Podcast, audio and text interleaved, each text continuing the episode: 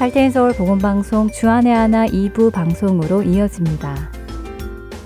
주안의 하나 2부에는 시편을 묵상하며 시편 기자의 마음을 공감해 보는 프로그램 시편 나의 고백과 은혜의 설교 그리고 마태복음 강해가 준비되어 있습니다.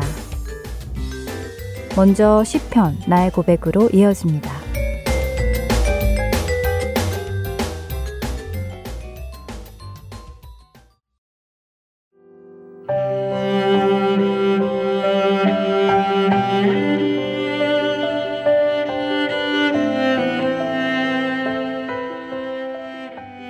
여러분 안녕하세요. 주님께 자신의 마음을 고백하는 시간. 시편 나의 고백. 진행의 민경은입니다. 저희 할텐 서울 복음 선교회가 있는 이곳 아리조나는 여러분도 잘 아시다시피 사막에 있는 도시입니다. 메마른 땅이지요. 산을 보아도 울창한 나무 숲을 찾아보기는 힘들고 물이 적어도 살 수 있는 선인장과 가시덤불들만 볼 수 있는 곳입니다. 그렇기에 종종 타주를 방문하게 되면 그곳의 푸르른 나무와 물들을 보며 제 마음까지 푸르러지는 느낌을 받고는 합니다. 성경에는 물된 동산이라는 표현이 있습니다. 예레미야 31장 12절에서 하나님께서는 이스라엘을 구원하실 때에 그들이 시온의 높은 곳에서 찬송하며 그들의 심령은 물된 동산 같을 것이고 다시는 근심이 없을 것이라고 약속하십니다. 물된 동산. 동산에 물이 있으니 나무는 얼마나 푸를까요? 숲이 우거지고 여기저기 피어 있는 꽃들과 새들의 지적임. 근심 없고 평화로운 동산이 절로 상상되지 않으시나요? 하루빨리 우리의 심령이 늘 물된 동산같이 그날이 오기를 사모하게 됩니다.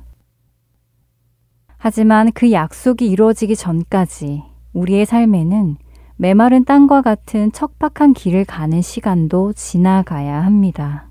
누구나 예외가 없지요. 다윈 역시 물된 동산이 아닌 메마른 땅과 같은 심령으로 힘들고 고된 시간을 많이 보냈습니다. 시편 143편의 다윗의 고백을 같이 볼까요? 원수가 내 영혼을 핍박하며 내 생명을 땅에 엎어서 나로 죽은 지 오랜 자 같이 나를 암흑 속에 두었나이다. 그러므로 내 심령이 속에서 상하며 내 마음이 내 속에서 참담하나이다. 시편 143편 3절과 4절에서 다윗은 자신의 상황을 죽은 지 오랜 자 같다고 합니다.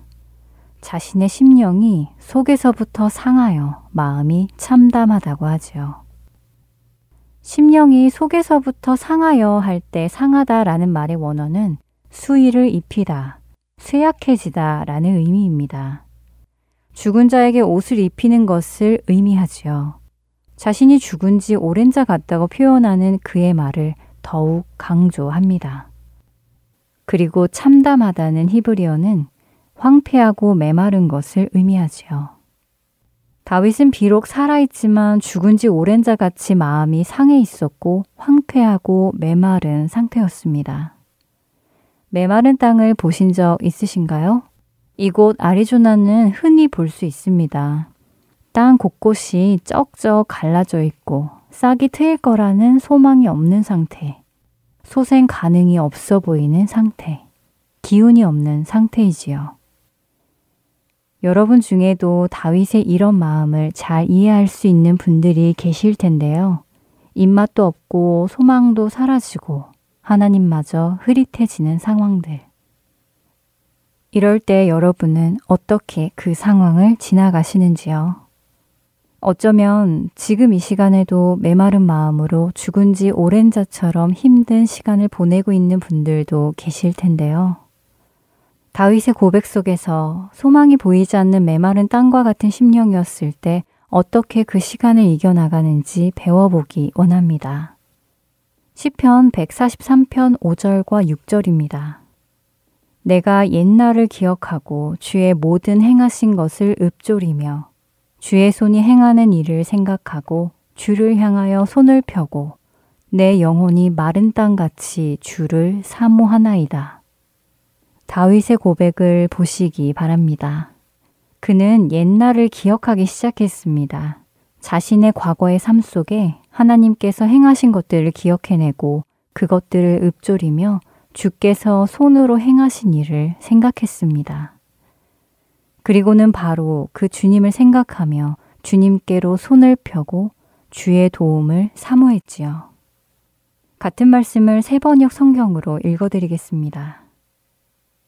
내가 옛날을 기억하고 주님의 그 모든 행적을 돌이켜보며 주님께서 손수 이루신 일들을 깊이 깊이 생각합니다. 내가 주님을 바라보며 내 두 손을 펴 들고 기도합니다.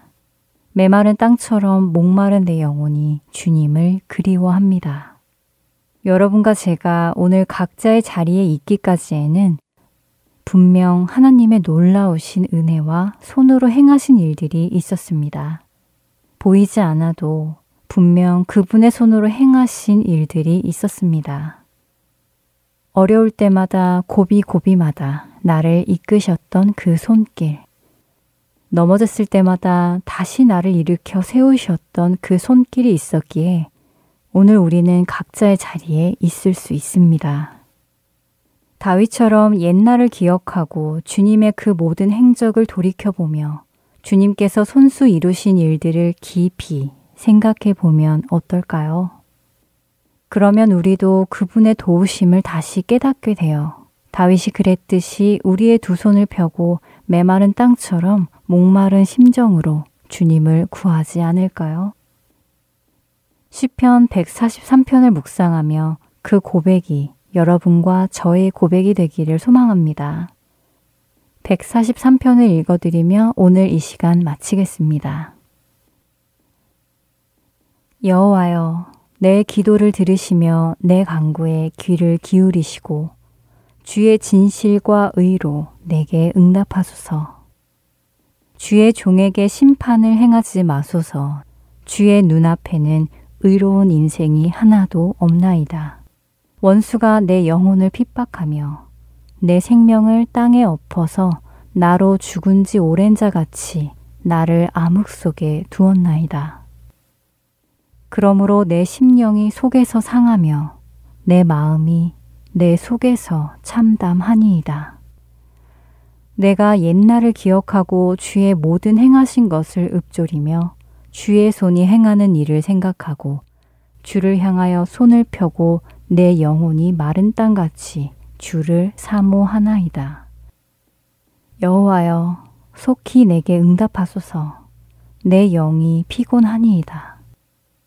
주의 얼굴을 내게서 숨기지 마소서. 내가 무덤에 내려가는 자 같을까 두려워하나이다. 아침에 나로 하여금 주의 인자한 말씀을 듣게 하소서. 내가 주를 의뢰함이니이다. 내가 다닐 길을 알게 하소서.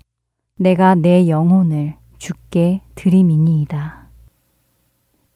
여호와여, 나를 내 원수들에게서 건지소서. 내가 주께 피하여 숨었나이다. 주는 나의 하나님이시니 나를 가르쳐 주의 뜻을 행하게 하소서. 주의 영은 선하시니 나를 공평한 땅에 인도하소서.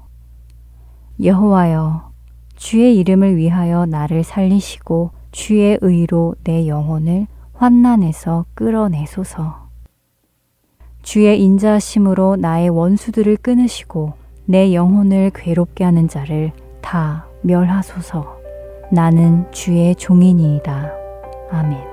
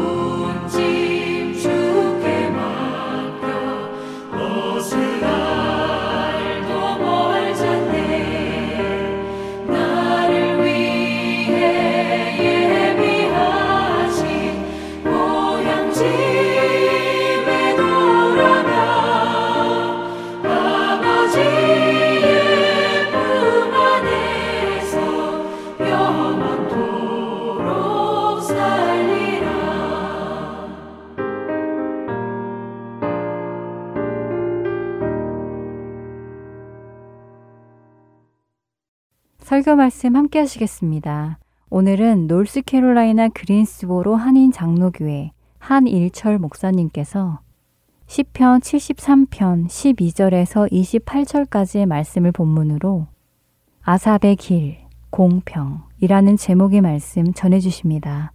은혜 시간 되시길 바랍니다.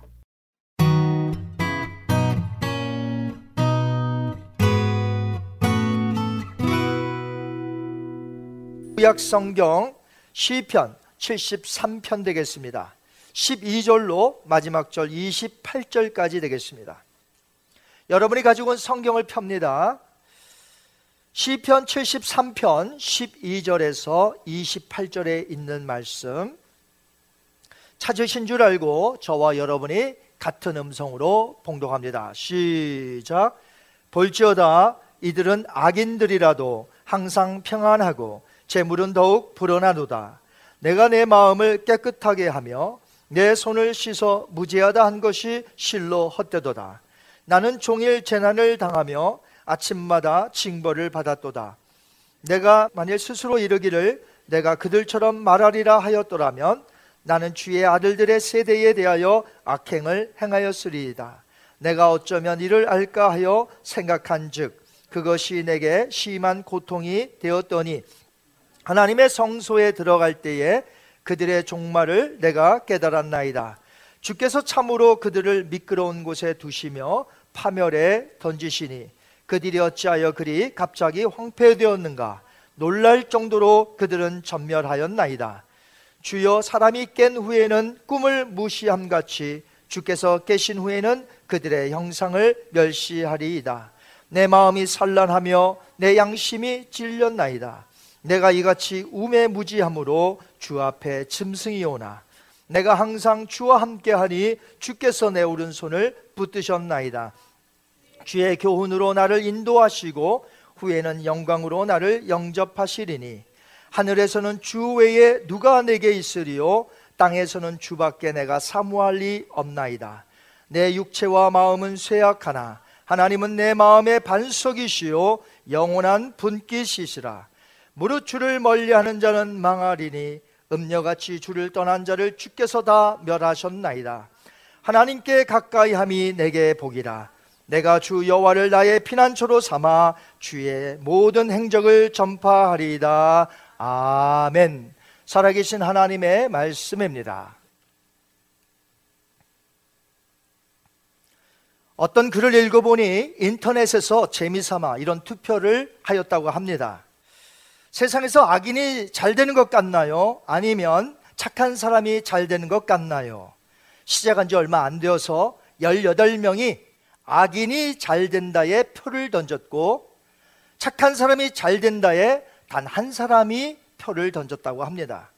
비록 적은 사람들의 투표 대답이었지만 수많은 사람들의 공통적으로 가지고 있는 생각일 것입니다. 세상 사람들은 이 세상을 불공평, it is unfair 라고 생각을 하지요. 그래서 사람들은 불공평한 사회에 이렇게 외칩니다. 유전 무죄, 무전 유죄. 똑같은 죄를 범해도 사회적 계급에 따라서 처벌을 받는 것이 다르다는 돈 있는 사람은 죄가 없고 돈 없는 사람은 죄가 있다란 말이 되겠습니다. 없는 사람은 아무리 돈을 모으려고 해도 아무리 성공하려고 노력을 해도 가진 자들은 범죄하면서도 돈을 많이 모으고 돈이 없는 사람은 아무리 노력을 해도 안 되는데 가진 자들은 범죄를 범하면서도 성공을 하니 세상은 너무 불공평하다는 것이죠. 그렇다면 크리스찬들은 어떻게 생각을 할까요? 신자와 불신자의 삶을 비교해 보면서 어떤 마음을 가질까요?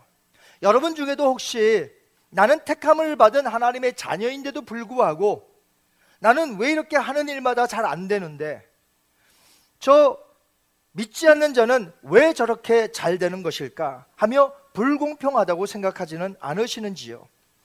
불신자들은 저렇게 잘 나가는데 왜 말씀대로 살아가는 나는 이렇게 힘들게 하여 살아가야 하는지 의문이 들지는 않습니까? 100명의 크리스찬 중에 90명 이상은 그런 의문을 갖지 않겠습니까? 며칠 전에 목사님들을 먼저 떠나보낸 과부 사모님들의 그 동영상을 유튜브에서 본 적이 있습니다. 목사님을 먼저 떠나보냈으니 얼마나 그 힘들게 사셨겠어요. 그들의 사연은 눈물 없이는 들을 수 없는 사연들이었습니다. 그런데 어떤 사모님이 말씀하시기를 자신의 아버님도 신앙이 좋으셨는데 하나님이 일찍 데려가셨다는 것이에요. 그런데 남편도 담임 목사로 한국에서 그렇게 충성했는데도 하나님께서 일찍 데려가셨다는 것이에요. 그래서 사모님이 하나님께 따졌다고 합니다. 하나님, 왜 또 접니까? 너무 불공평합니다. 사모님도 그렇게 생각하니 일반 성도님들은 오죽하겠습니까? 그런데 3천년 전에 우리의 이런 동일한 의문점을 가지고 씨름하다가 신앙적으로 거의 실족할 뻔했던 인물이 있었습니다. 시편 73편의 저자 바로 아삽이라는 사람이었습니다. 아삽은 레위인으로서 다윗이 세운 성전 음악을 지도하는 인도자였습니다. 아삽의 이름은 모으는 자란 뜻을 지니고 있습니다. 그 자리는 음악성도 중요하지만 무엇보다도 리더로서 믿음이 좋지 않으면 세울 수 없는 중요한 위치였습니다. 그런 위치에 있었던 아삽이 생각하기를 이 세상의 불공평으로 인해서 마음이 상하고 실족할 뻔했던 것이에요. 시편 73편 2절과 3절을 보시면 같이 한번 읽습니다. 나는 거의 넘어질 뻔하였고 나의 걸음이 미끄러질 뻔하였으니 이는 내가 악인의 형통함을 보고 오만한 자를 질투하였음이로다. 아멘. 이스라엘 사람이 굳게 마음속에 가지고 있었던 것이 무엇인 줄 아십니까? 악인의 길은 하나님께서 멸하신다라는 믿음이 있었어요. 그런데 이상하게도 이 세상에서 가만히 보니까 교만하고 악한 자들이 잘 되고 번성하는 것이었습니다. 그런 현실 속에 괴리감을 느끼고 그동안 가지고 있었던 믿음이 뿌리채 흔들리게 된 것입니다. 시편 73편 4절과 5절 말씀 우리 한번 같이 읽습니다. 그들은 죽을 때에도 고통이 없고 그 힘이 강건하며 사람들이 당하는 고난이 그들에게는 없고 사람들이 당하는 재앙도 그들에게는 없나니 아삽이 볼 때에 이해가 가지 않았습니다. 악인이 어떻게 저렇게 잘 될 수 있을까? 하나님은 도대체 무엇을 하시는 것인가? 악인이 잘 되는 것도 이해가 안 가지만 더 이해가 안 가는 것이 있었습니다. 그것은 하나님을 성실하게 섬기는 자신은 심한 고난을 매일 당하고 있다는 것이에요. 악한 자들이 인생을 즐기는 동안 아삽은 심한 고난을 당하고 있었던 것입니다. 시편 73편 14절 한번 같이 봅니다. 시작. 나는 종일 재난을 당하며 아침마다 징벌을 받았도다. Every morning brings new punishment. 누가요? 아삽이 지금 그렇게 당하고 있다는 것이에요. 악인이 당하고 있는 것이 아니라 의인인 아삽, 하나님을 믿는 아삽이 매일같이 당하고 있다는 것입니다. 아삽은 생각합니다. 이것이 과연 선인가? 이것이 과연 하나님의 화평인가?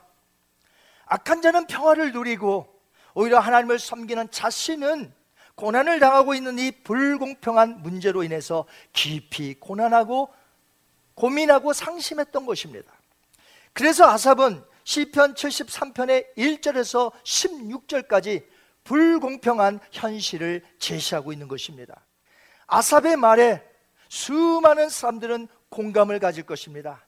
아마 설교를 듣는 여러분도 아, 그래. 그런 공감을 가질지 모르겠어요. 누가 보더라도 이 세상은 불공평하게 보이기 때문이지요. 그런데 문제는 이렇게 불공평하다는 마음을 계속해서 내가 가지고 있다면 그 크리찬은 하나님께 조금이라도 더 다가설 수가 없다는 것이에요. 나아갈 수 없다는 것입니다. 왜냐하면 이 세상의 불공평은 곧바로 누구에게 연결이 되냐면 하나님의 불공평으로 연결이 되기 때문에 우리가 이 세상을 볼 때마다 이것은 너무나 불공평해. It is not fair. 이렇게 말할 때 그 마음까지는 계속해서 가지고 있을 때 하나님께 연결이 된다는 것이죠. 아삽은 자신의 힘으로는 도저히 이 불공평에 대해서 이해할 수가 없었습니다. 이것이 그의 발목을 잡아서 한동안 실족에 이르는 지경에까지 이르게 된 것인 거예요. 그래서 하나님께 더 가까이 나가지 못했던 것입니다. 그렇기에 우리도 조심해야 한다는 것입니다. 만약에 메사에 불공평하다는 생각을 갖는다면 우리 역시 하나님을 생각할 때에 하나님도 불공평하신 분이야 라고 여길 것이기 때문에 우리가 조심해야 한다는 것입니다. 여러분도 혹시 이 세상을 불공평하다고 여김으로 여러분의 신앙이 지금 근간이 흔들리고 있지는 않으십니까? 여러분의 자녀들이 unfair하다는 이러한 생각을 말할 때에 여러분에게 여러분은 부모의 입장에서 어떻게 교훈하시고 가르치고 계신가요?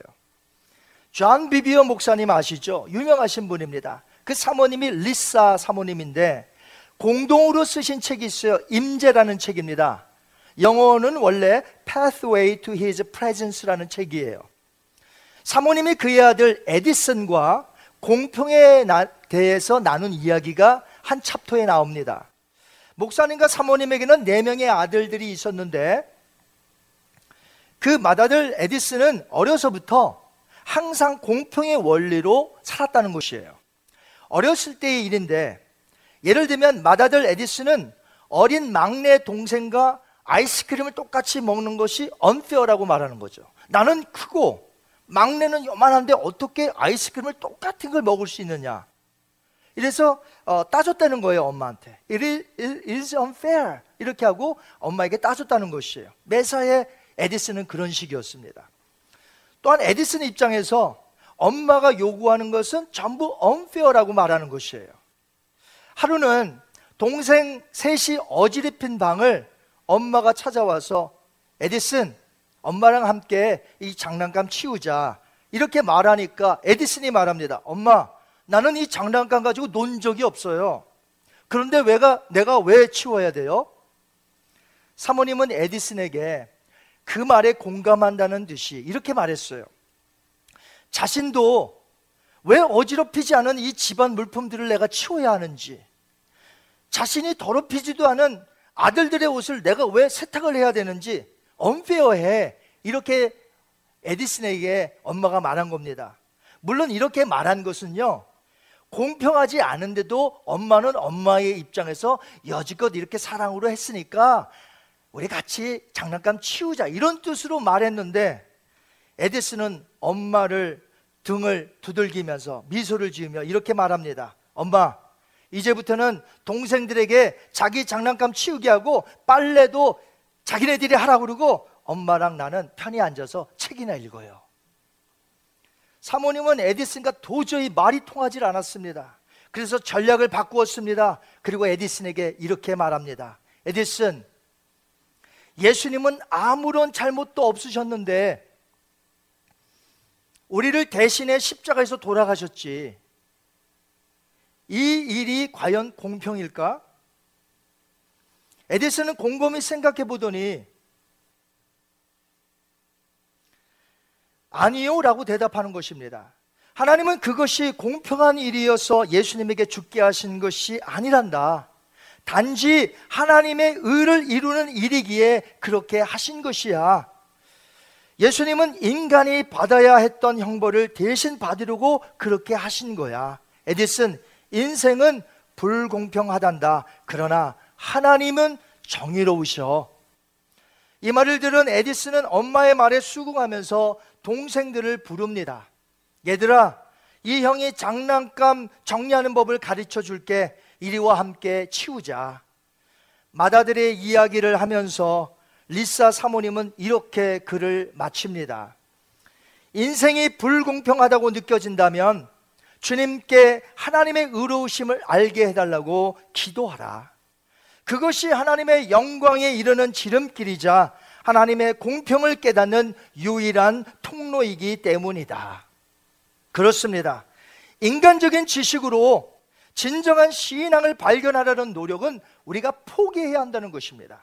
왜냐하면 인간의 이성으로는 아무리 생각을 해도 이 세상이 불공평하다고 여겨서 결국에는 누구를 원망하게 돼 있어요? 하나님을 원망하게 되어 있다는 것이에요. 하지만 하나님이 우리를 위해서 독생자를 보내심으로 하나님의 의를 이루신 것을 생각한다면 하나님의 공평을 깨닫게 될 것이며 더 이상 실족하지 아니할 줄 압니다. 아삽은 자신의 심한 고통과 악인의 형통이란 이 불공평에 사로잡힌 채 하루는 성소로 들어갔습니다. 그때 성소 안에 임한 하나님의 그 임재를 보면서 비로소 하나님의 공평하심을 깨닫게 된 것이죠. 시편 73편 17절 18절 말씀 우리 한번 같이 읽습니다. 시작. 하나님의 성소에 들어갈 때에 그들의 종말을 내가 깨달았나이다. 주께서 참으로 그들을 미끄러운 곳에 두시며 파멸에 던지시니 아멘. 아삽은 예배를 통해서 하나님의 임재를 체험하게 되었고 그제서야 하나님의 정의와 공평을 깨닫게 된 것입니다. 하나님은 악인들을 언제까지나 그대로 두시지 않을 것입니다. 시편 73편을 영어로 아주 쉽고 머리에 쏙 들어오게 정리한 것을 제가 보았습니다. The power of the gospel, Asaph's dilemma, God's solution, Psalm chapter 73. 인간 아삽이 가지고 있는 이 딜레마의 문제를 전능하신 하나님께서 풀어 답하신 것이 바로 시편 73편이고 이것이야말로 복음의 능력을 담고 있다라고 말한 것이에요. 그렇습니다. 인생의 불공평의 딜레마는 인간 이성으로 우리가 이해할 수 없습니다. 풀려는 실타래는 더욱 엉키고 꼬일 것입니다. 하지만 우리를 위해서 대신 예수님을 죽게 하신 그 하나님의 의로우심과 하나님의 그 자비로우심을 생각한다면 우리는 하나님의 공평을 생각하게 될 줄 믿습니다. 조금 전에 헌금 특주를 했던 내용이 바로 증증 내성마비 송명희 씨가 지은 가사에 곡을 붙인 나라는 가스플송입니다. 예수님을 만나기 전 제가 살펴봤더니 그는 이렇게 말했다고 그래요. 집 밖으로 나가기도 싫고 굉장히 외로웠다고 합니다. 늘 혼자였습니다. 반항적이었습니다. 왜 하나님이 나를 이렇게 만들었는지, 왜 엄마는 나를 이렇게 태어나게 했는지, 언페어하다며 원망 속에 살았다고 합니다. 그러나 어느 순간 하나님을 만나게 되었습니다. 하나님이 찾아오셨습니다. 독생자를 자기 위에 대신 내어주신 하나님의 사랑과 하나님의 공의로움을 이, 이 여인이 만나게 된 것이에요. 알게 된 것이에요. 그 뒤로 내성마비조차도 축복으로 받아들이며 하나님의 딸로 귀하게 쓰임받은 것입니다. 그는 불공평한 세상에서 하나님이야말로 공평하신 하나님이라고 노래를 부르기 시작합니다. 나 가진 재물 없으나, 나 남이 가진 지식 없으나, 나 남에게 있는 건강 있지 않으나 공평하신 하나님이 나 남이 가진 것 나 없지만 나 남이 없는 것 갖게 하셨네. 바로 예수 그리스도 그 평강, 그 천국, 그 부활의 소망을 갖게 하셨다는 것이죠. 여러분, 이 세상이 전부가 아닙니다. 만약 이 세상이 전부라고 생각한다면 없는 자가 불쌍한 자요. 예수님을 믿는 우리가 이 세상에서 가장 불쌍한 자가 될 것입니다. 왜요? 부활이 없다고 가정한다면 우리가 가장 불쌍한 자라고 사도 바울이 고린도전서 15장에서 밝혔기 때문에 그렇습니다. 그러나 다가오는 영원한 나라를 준비하신 하나님은 가장 자비로우시며 가장 공평하신 분이신 줄 믿습니다. 아삽은 성소에 들어가서야 비로소 하나님의 확실한 임재를 경험하게 되었고 그분이 얼마나 공평하시고 얼마나 의로우신 분인가를 깨닫게 되었습니다. 아삽이 비록 의문점을 가지고 실족할 뻔했을지라도 하나님은 그와 함께 하셨고 아삽의 오른손을 붙들어 실족하지 않게 해 주셨다는 것입니다. 시편 73편 23절에 보니까 내가 항상 주와 함께 하니 주께서 내 오른손을 붙드셨나이다. 아삽은 성소에서 예배하다가 성소에서 예배하다가 비로소 깨닫게 되었다는 것입니다. 그러므로 예배는 우리에게 있어서 너무나 중요하다는 것입니다. 그냥 또 한 주간이 되었기 때문에 별 의미 없이 드려지는 예배가 아니라 우리가 코로나19로 오늘날 한번 예배를 돌이켜보니 이 예배를 드릴 수 있다는 것이 얼마나 하나님의 은혜인지 우리가 깨닫게 됩니다. 여러분 집에서 지금 온라인 예배를 드리시고 계시지만 온라인 예배라고 해서 아무렇게나 예배 드리시면 안 됩니다. 우리 교회 안에 그런 분은 없겠지만 파자마 차림으로 예배 드리시면 안 됩니다. 옷을 깔끔하게 입으시고 다 같이 모이셔서 예배를 공중으로 예배 드릴 때처럼 똑같이 드려야 됩니다. 예배 중에 온라인 예배 중에 전화 오면 받을 것 안 받을 것 다 받고 스마트폰으로 다른 것 검색하면서 예배 드리고 왔다 갔다 왔다 갔다 거실을 왔다 갔다 하면서 예배 드리는 그렇게 예배 드려서는 안 되고 교회에서 예배하듯이 우리는 집중하여 하나님 앞에 예배 드려야 될 줄 믿습니다. 그럴 때 하나님의 영광을 보며 하나님의 임재 속에 아, 하나님이 공평하신 하나님이구나. 하나님은 자비로우신 하나님이구나. 하나님이 나를 붙들고 계시구나 하는 것을 예배를 통하여 깨달을 수 있게 된다는 것이죠. 아삽은 성소에 드린 예배를 통해서 그동안 하나님이 계속해서 자신과 함께 하셨고 하나님을 섬기는 것이야말로 얼마나 큰 축복인 것을 깨닫게 된 것입니다. 이제 그는 더 이상 하나님 외에 다른 것들을 구하거나 바라보거나 다른 것들을 부러워하지 아니하였습니다. 시편 73편 25절을 한번 같이 읽습니다. 시작.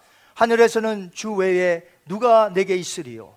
땅에서는 주밖에 내가 사모할 리 없나이다. 아멘. 그렇습니다.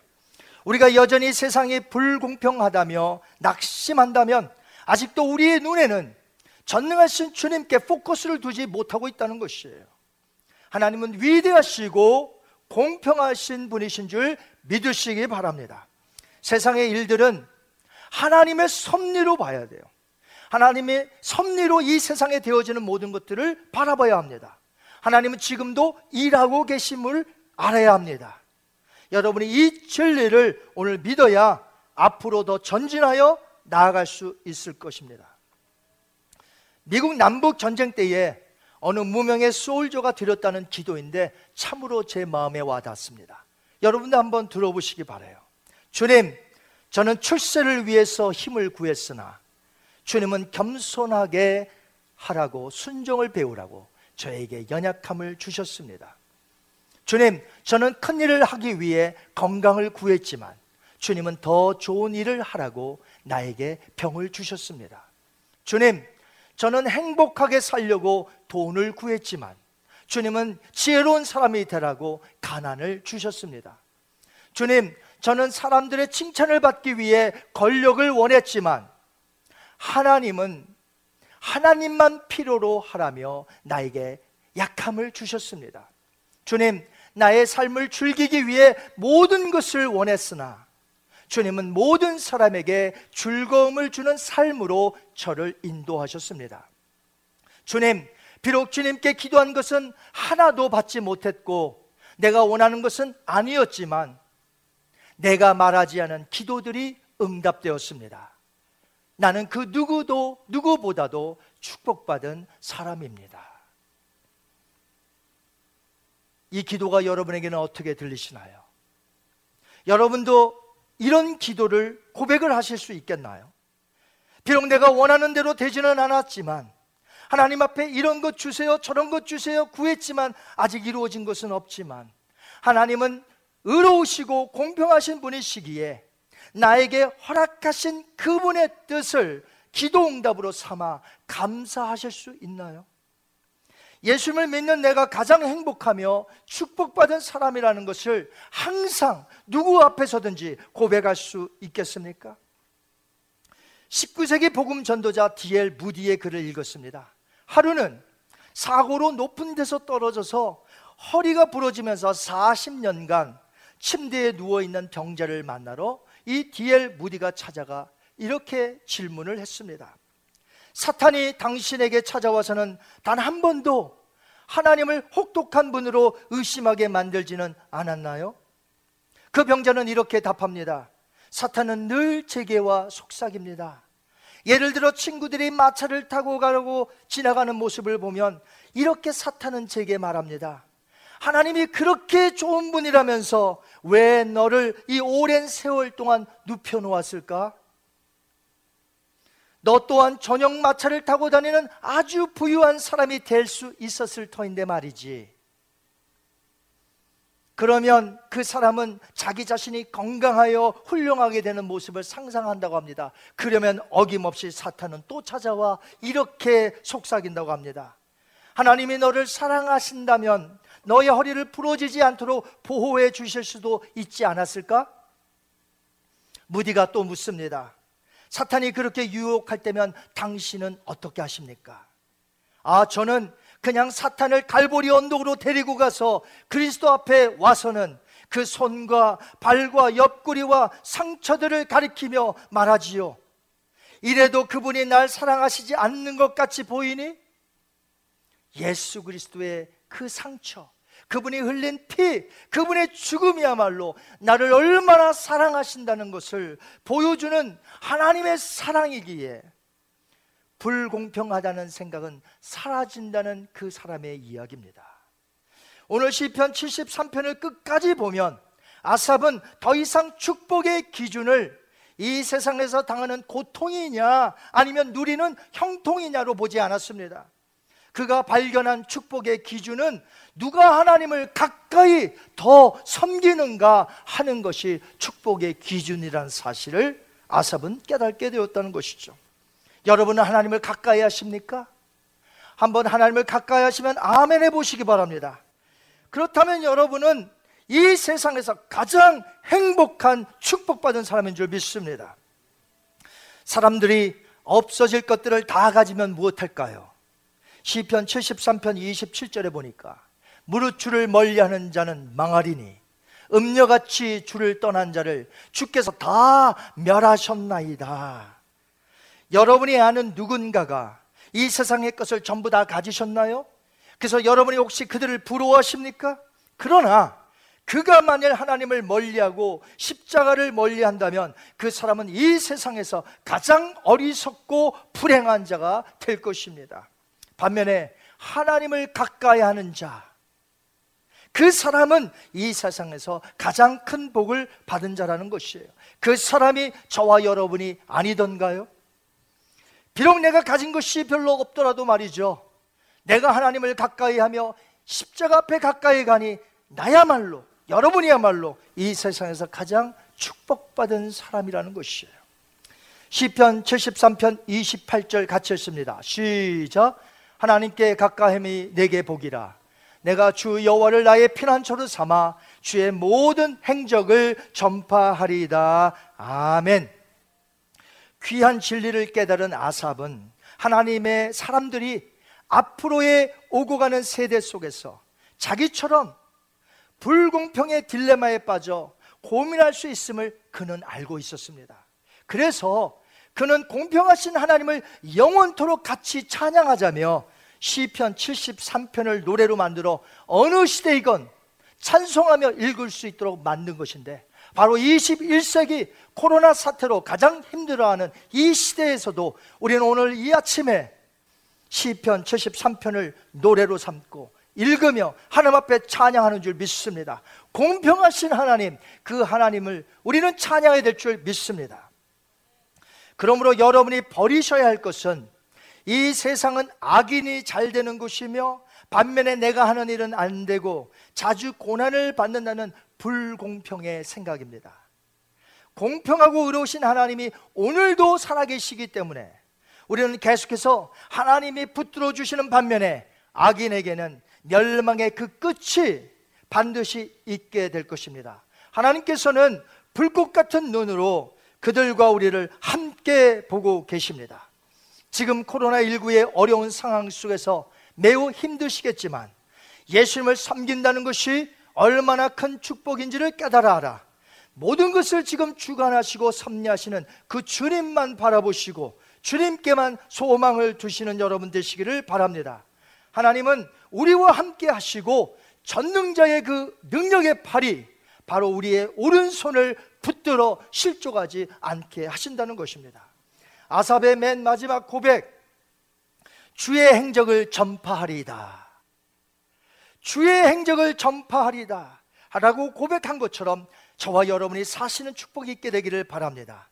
아삽은 이제 불공평하다는 마음에서 벗어나 공평의 하나님으로 인해서 하나님이 행하시는 일을 전파하시는 자로 살게 되었습니다.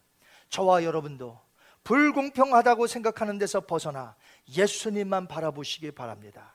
갈보리 언덕에서 독생자 예수님이 우리의 죄를 대신 담당하시기 위하여 십자가를 지도록 그를 내어주신 그 하나님의 사랑과 의로우심, 공평하심, 다른 사람들에게 전파하시기 바랍니다.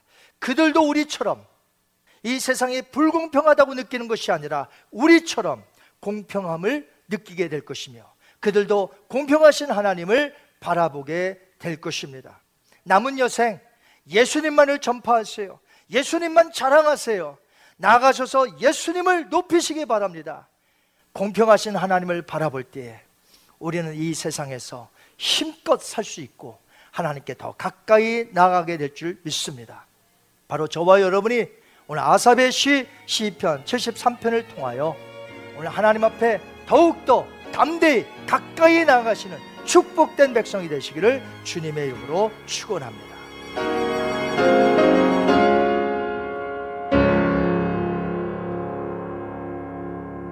내 맘이 낙심되며 근심에 눌릴 때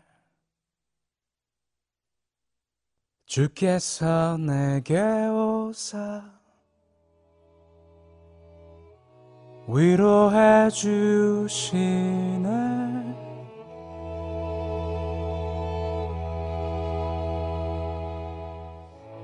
가는 길 캄캄하고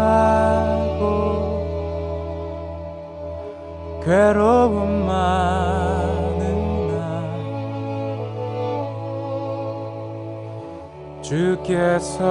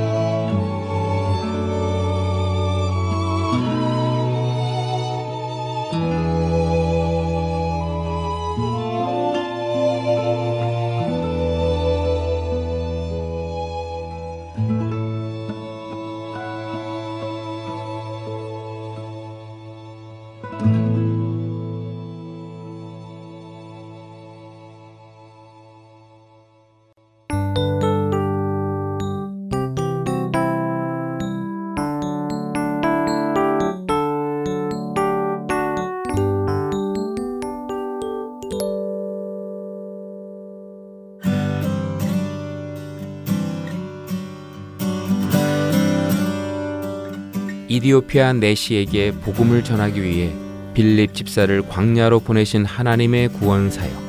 지금도 그 구원의 역사는 일어나고 있습니다.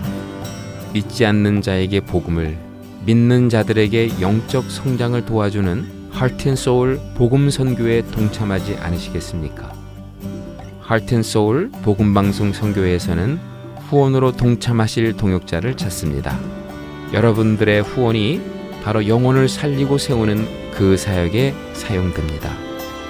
후원자 문의는 본 방송사 사무실 전화번호 602-866-8999 또는 이메일 주소 heartandsoul.org at gmail.com으로 연락해 주시기 바랍니다.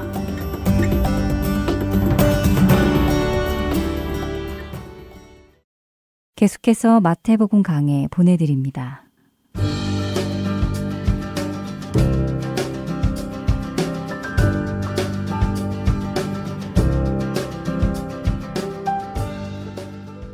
하트앤 서울 복음방송 애청자 여러분 안녕하세요. 마태복음 강의 김태정 목사입니다. 오늘 우리가 살펴볼 마태복음 21장의 내용은 예수님께서 성전에서 가르치시는 권세에 대한 이야기로부터 시작됩니다. 23절부터 27절까지의 말씀입니다. 예수께서 성전에 들어가 가르치실새 대제사장들과 백성의 장로들이 나와 이르되 내가 무슨 권위로 이런 일을 하느냐? 또 누가 이 권위를 주었느냐? 예수께서 대답하시되 나도 한 말을 너희에게 물으리니 너희가 대답하면 나도 무슨 권위로 이런 일을 하는지 이르리라. 유한의 세례가 어디로부터 왔느냐? 하늘로부터냐? 사람으로부터냐?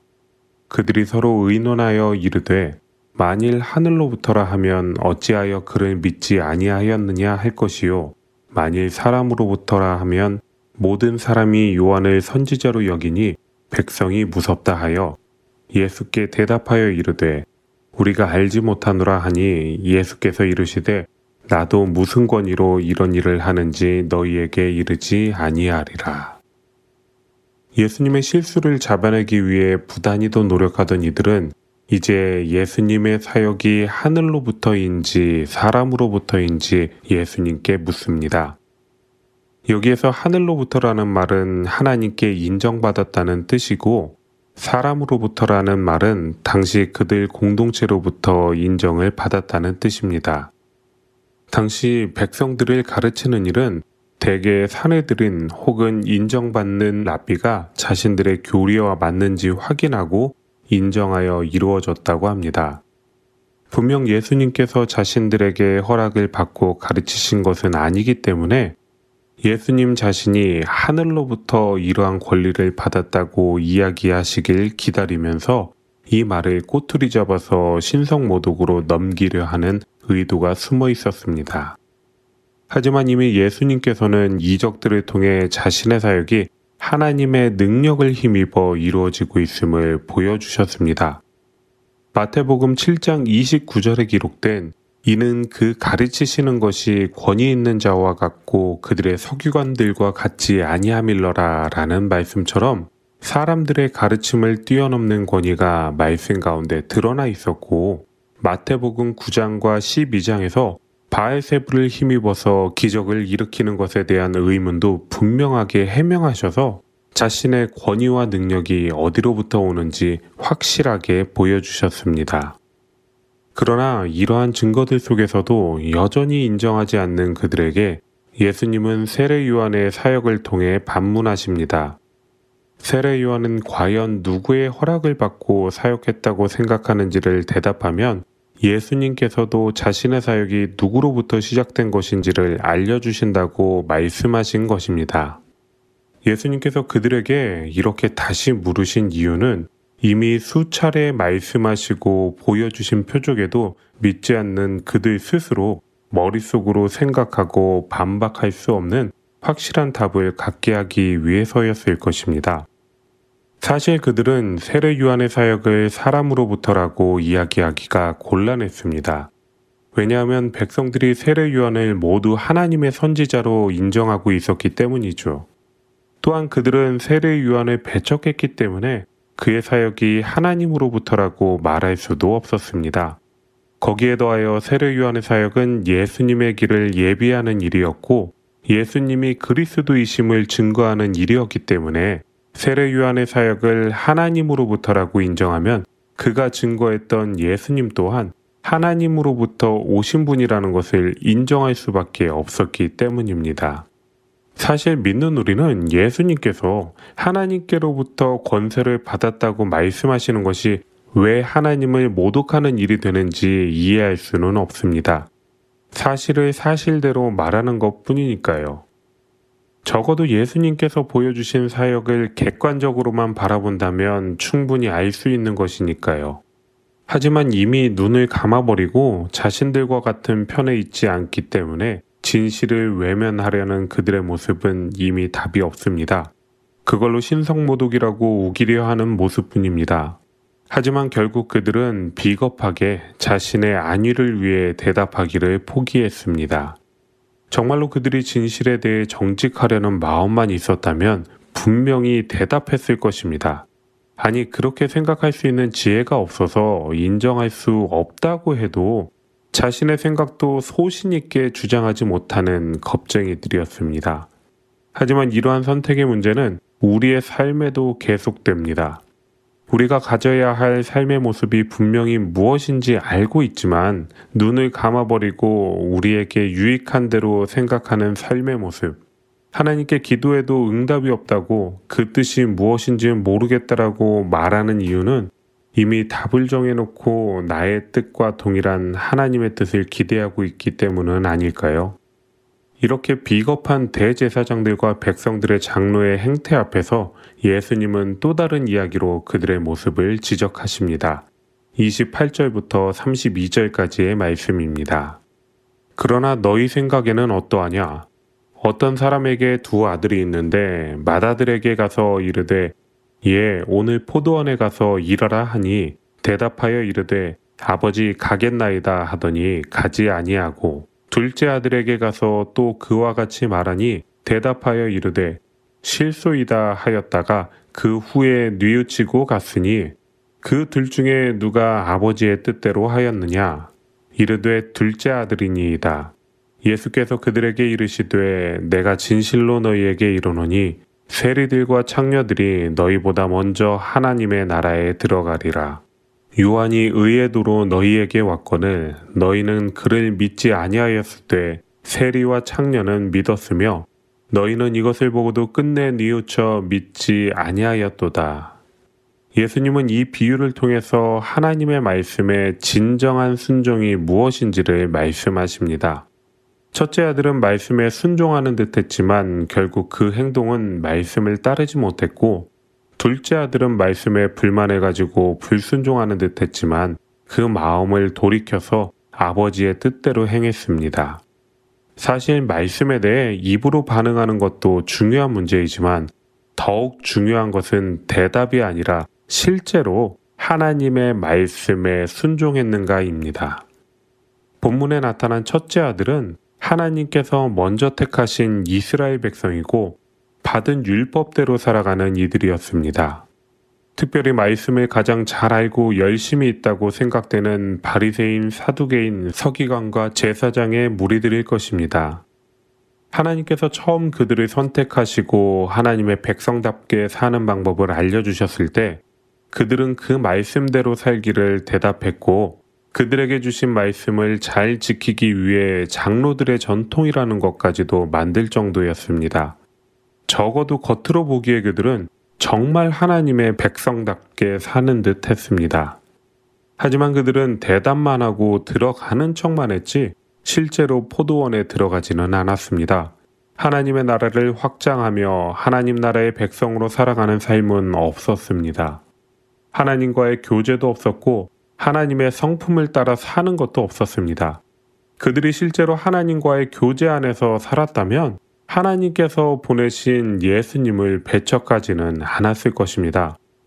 하지만 하나님께서 주셨던 율법을 따라 살지 않던 세리와 창녀들 중 예수님을 따르는 이들은 이 비유에 등장하는 둘째 아들과 같습니다.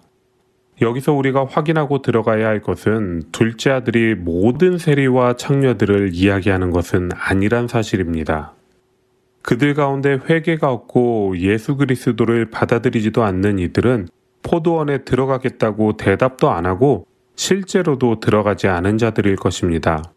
하지만 둘째 아들로 소개된 무리들은 비록 하나님께서 주신 계명을 버리고 타락한 삶을 살았지만 그들에게 진리신 예수님이 다가가셨을 때 회개하고 복음을 받아들였습니다. 그들의 삶에 예수 그리스도가 계셨고 그 말씀을 따라 사는 하나님의 백성이 되었습니다. 예수님은 이 비유를 통해 예수님을 불신하며 권위를 논한 대제사장과 백성의 장로들을 질책하셨습니다. 이미 백성들은 진짜 진리가 누구이신지 알고 있었습니다. 세리와 창녀들도 세례 요한이 회개하라 천국이 가까이 왔느니라고 외치는 소리에 자신의 가슴을 치고 회개의 세례를 받았고 보라 세상 죄를 지고 가는 하나님의 어린 양이로다라는 예수님을 향한 고백을 듣고 그를 따라 모여들었습니다. 그리고 이렇게 회개하였기 때문에 본문 31절의 말씀처럼 예수를 구주로 고백한 죄인들이 말씀을 먼저 알았다고 자랑하던 무리들보다 먼저 천국에 이르게 된 것이지요. 이렇게 예수님을 부인하고 하나님의 뜻을 멀리한 것은 비단 이 시대 이 사람들만의 문제는 아니었습니다. 33절에서 39절의 말씀을 통해 예수님은 그들의 역사를 말씀하십니다. 다른 한 비유를 들으라 한 집 주인이 포도원을 만들어 산 울타리로 두르고 거기에 즙 짜는 틀을 만들고 망대를 짓고 농부들에게 새로 주고 타국에 갔더니 열매 거둘 때가 가까움에 그 열매를 받으려고 자기 종들을 농부들에게 보내니 농부들이 종들을 잡아 하나는 심히 때리고 하나는 죽이고 하나는 돌로 쳤건을 다시 다른 종들을 처음보다 많이 보내니 그들에게도 그렇게 하였는지라 후에 자기 아들을 보내며 이르되 그들이 내 아들은 존대하리라 하였더니 농부들이 그 아들을 보고 서로 말하되 이는 상속자니 자 죽이고 그의 유산을 차지하자 하고 이에 잡아 포도원 밖에 내쫓아 죽였느니라. 여기에서 포도원 주인은 하나님이시며 주인을 보낸 종들은 하나님께서 보내신 선지자들을 의미합니다. 하나님께서 이스라엘에게 하나님의 나라인 포도원을 맡기시고 하나님의 백성답게 살아가길 바라셨지만 그들은 범죄하였고 하나님의 것을 탐하여 자신들의 욕망을 채웠습니다. 주인에게 돌려야 할 영광을 자신들이 가로채고 있었고 원래의 자리인 하나님께 영광을 돌리며 하나님을 따라 살 것을 부르짖던 하나님의 선지자를 때리고 죽이고 돌로 쳤습니다. 이것이 그들의 조상과 그들의 역사였습니다. 그리고 결국 주인이신 하나님께서는 자신의 아들이자 상속자인 예수 그리스도를 보내셨지만 그들은 포도원 밖으로 내쫓아 죽였습니다. 이 말씀은 예수님의 십자가 사건을 의미하는 내용입니다. 복음서마다 약간의 차이는 있지만 마태복음의 저자는 실제로 예수님께서 예루살렘 성 밖인 골고다에서 십자가 고난을 당하신 예수님을 나타내기 위해 포도원 밖에서 죽였다고 기록했다고 학자들은 이야기합니다. 예수님께서는 이미 이 처참한 사건, 말도 안 되는 사건을 당사자인 그들에게 말씀하고 계신 것입니다. 하지만 그들은 이러한 예수님의 말씀에도 그 부당한 인물들이 자신들임을 깨닫지 못하고 있었습니다. 40절에서 46절의 말씀입니다. 그러면 포도원 주인이 올때그 농부들을 어떻게 하겠느냐? 그들이 말하되 그 악한 자들을 진멸하고 포도원은 제때 열매를 바칠 만한 다른 농부들에게 새로 줄지니이다. 예수께서 이르시되 너희가 성경에 건축자들이 버린 돌이 모퉁이의 머릿돌이 되었나니 이것은 주로 말미암아 된 것이요 우리 눈에 기이하도다 함을 읽어본 일이 없느냐? 그러므로 내가 너희에게 이르노니 하나님의 나라를 너희는 빼앗기고 그 나라의 열매 맺는 백성이 받으리라. 이 돌 위에 떨어지는 자는 깨지겠고 이 돌이 사람 위에 떨어지면 그를 가루로 만들어 흩트리라 하시니 대제사장들과 바리새인들이 예수의 비유를 듣고 자기들을 가리켜 말씀하심인 줄 알고 잡고자 하나 무리를 무서워하니 이는 그들이 예수를 선지자로 알미었더라. 자신들이 그들임을 깨닫지는 못했지만 이 일이 얼마나 부당한 일인지는 그들도 알고 있었습니다. 그래서 그들은 그 악한 농부들을 주인이 진멸해야 한다고 그들 스스로 심판을 인정했습니다. 학자들은 이 비유를 통해서 예수님께서 하나님의 선택된 백성은 이제 아브라함으로부터 시작된 이스라엘이라는 민족에서 예수 그리스도를 구주로 받아들이는 교회가 되었다는 것을 말씀하시는 것이라고 이야기합니다. 둘째가 첫째보다 먼저 들어가는 것뿐 아니라 예수 그리스도에 대한 믿음과 순종의 절대적인 가치에 대해 이야기하는 것이지요. 사실 이 이야기에서 왜 주인이 첫 번째 종을 보내고 그 종을 때리고 죽이고 돌로 쳤을 때에 그들을 진멸하지 않고 또다시 다른 종들을 보냈는지 절대 이해가 되지는 않습니다. 분명 주인은 알고 있었을 것입니다. 첫 번째 사건으로 인해 그들이 어떠한 마음을 가지고 있는 존재들인지 주인은 분명히 알았을 것입니다. 하지만 아버지의 마음, 뻔히 알면서도 내칠 수 없는 아버지의 마음, 그리고 자신의 가장 소중한 존재를 희생하면서까지 그들을 포기하지 않는 아버지의 마음, 이스라엘을 향한 하나님의 마음이 바로 그러했던 것입니다.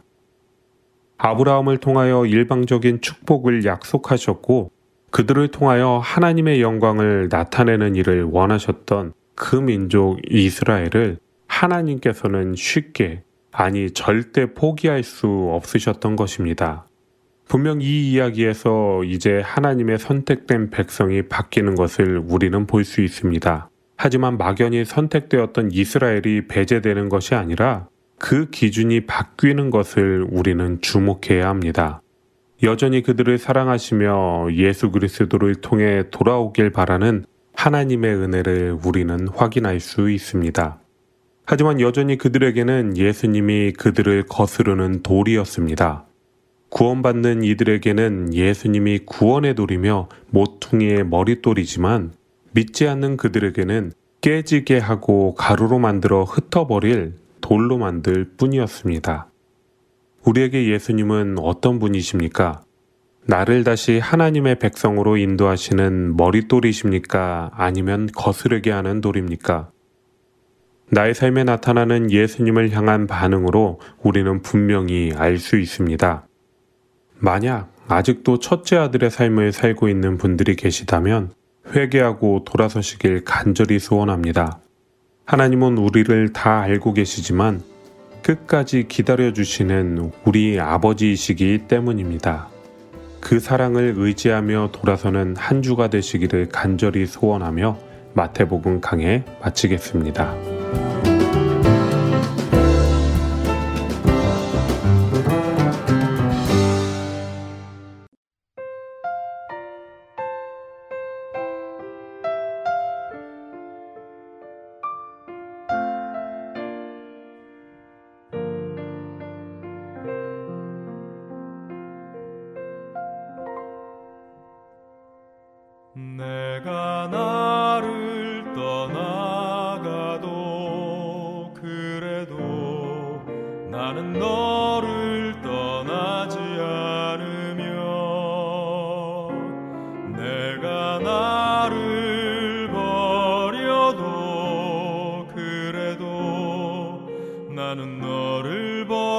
미련하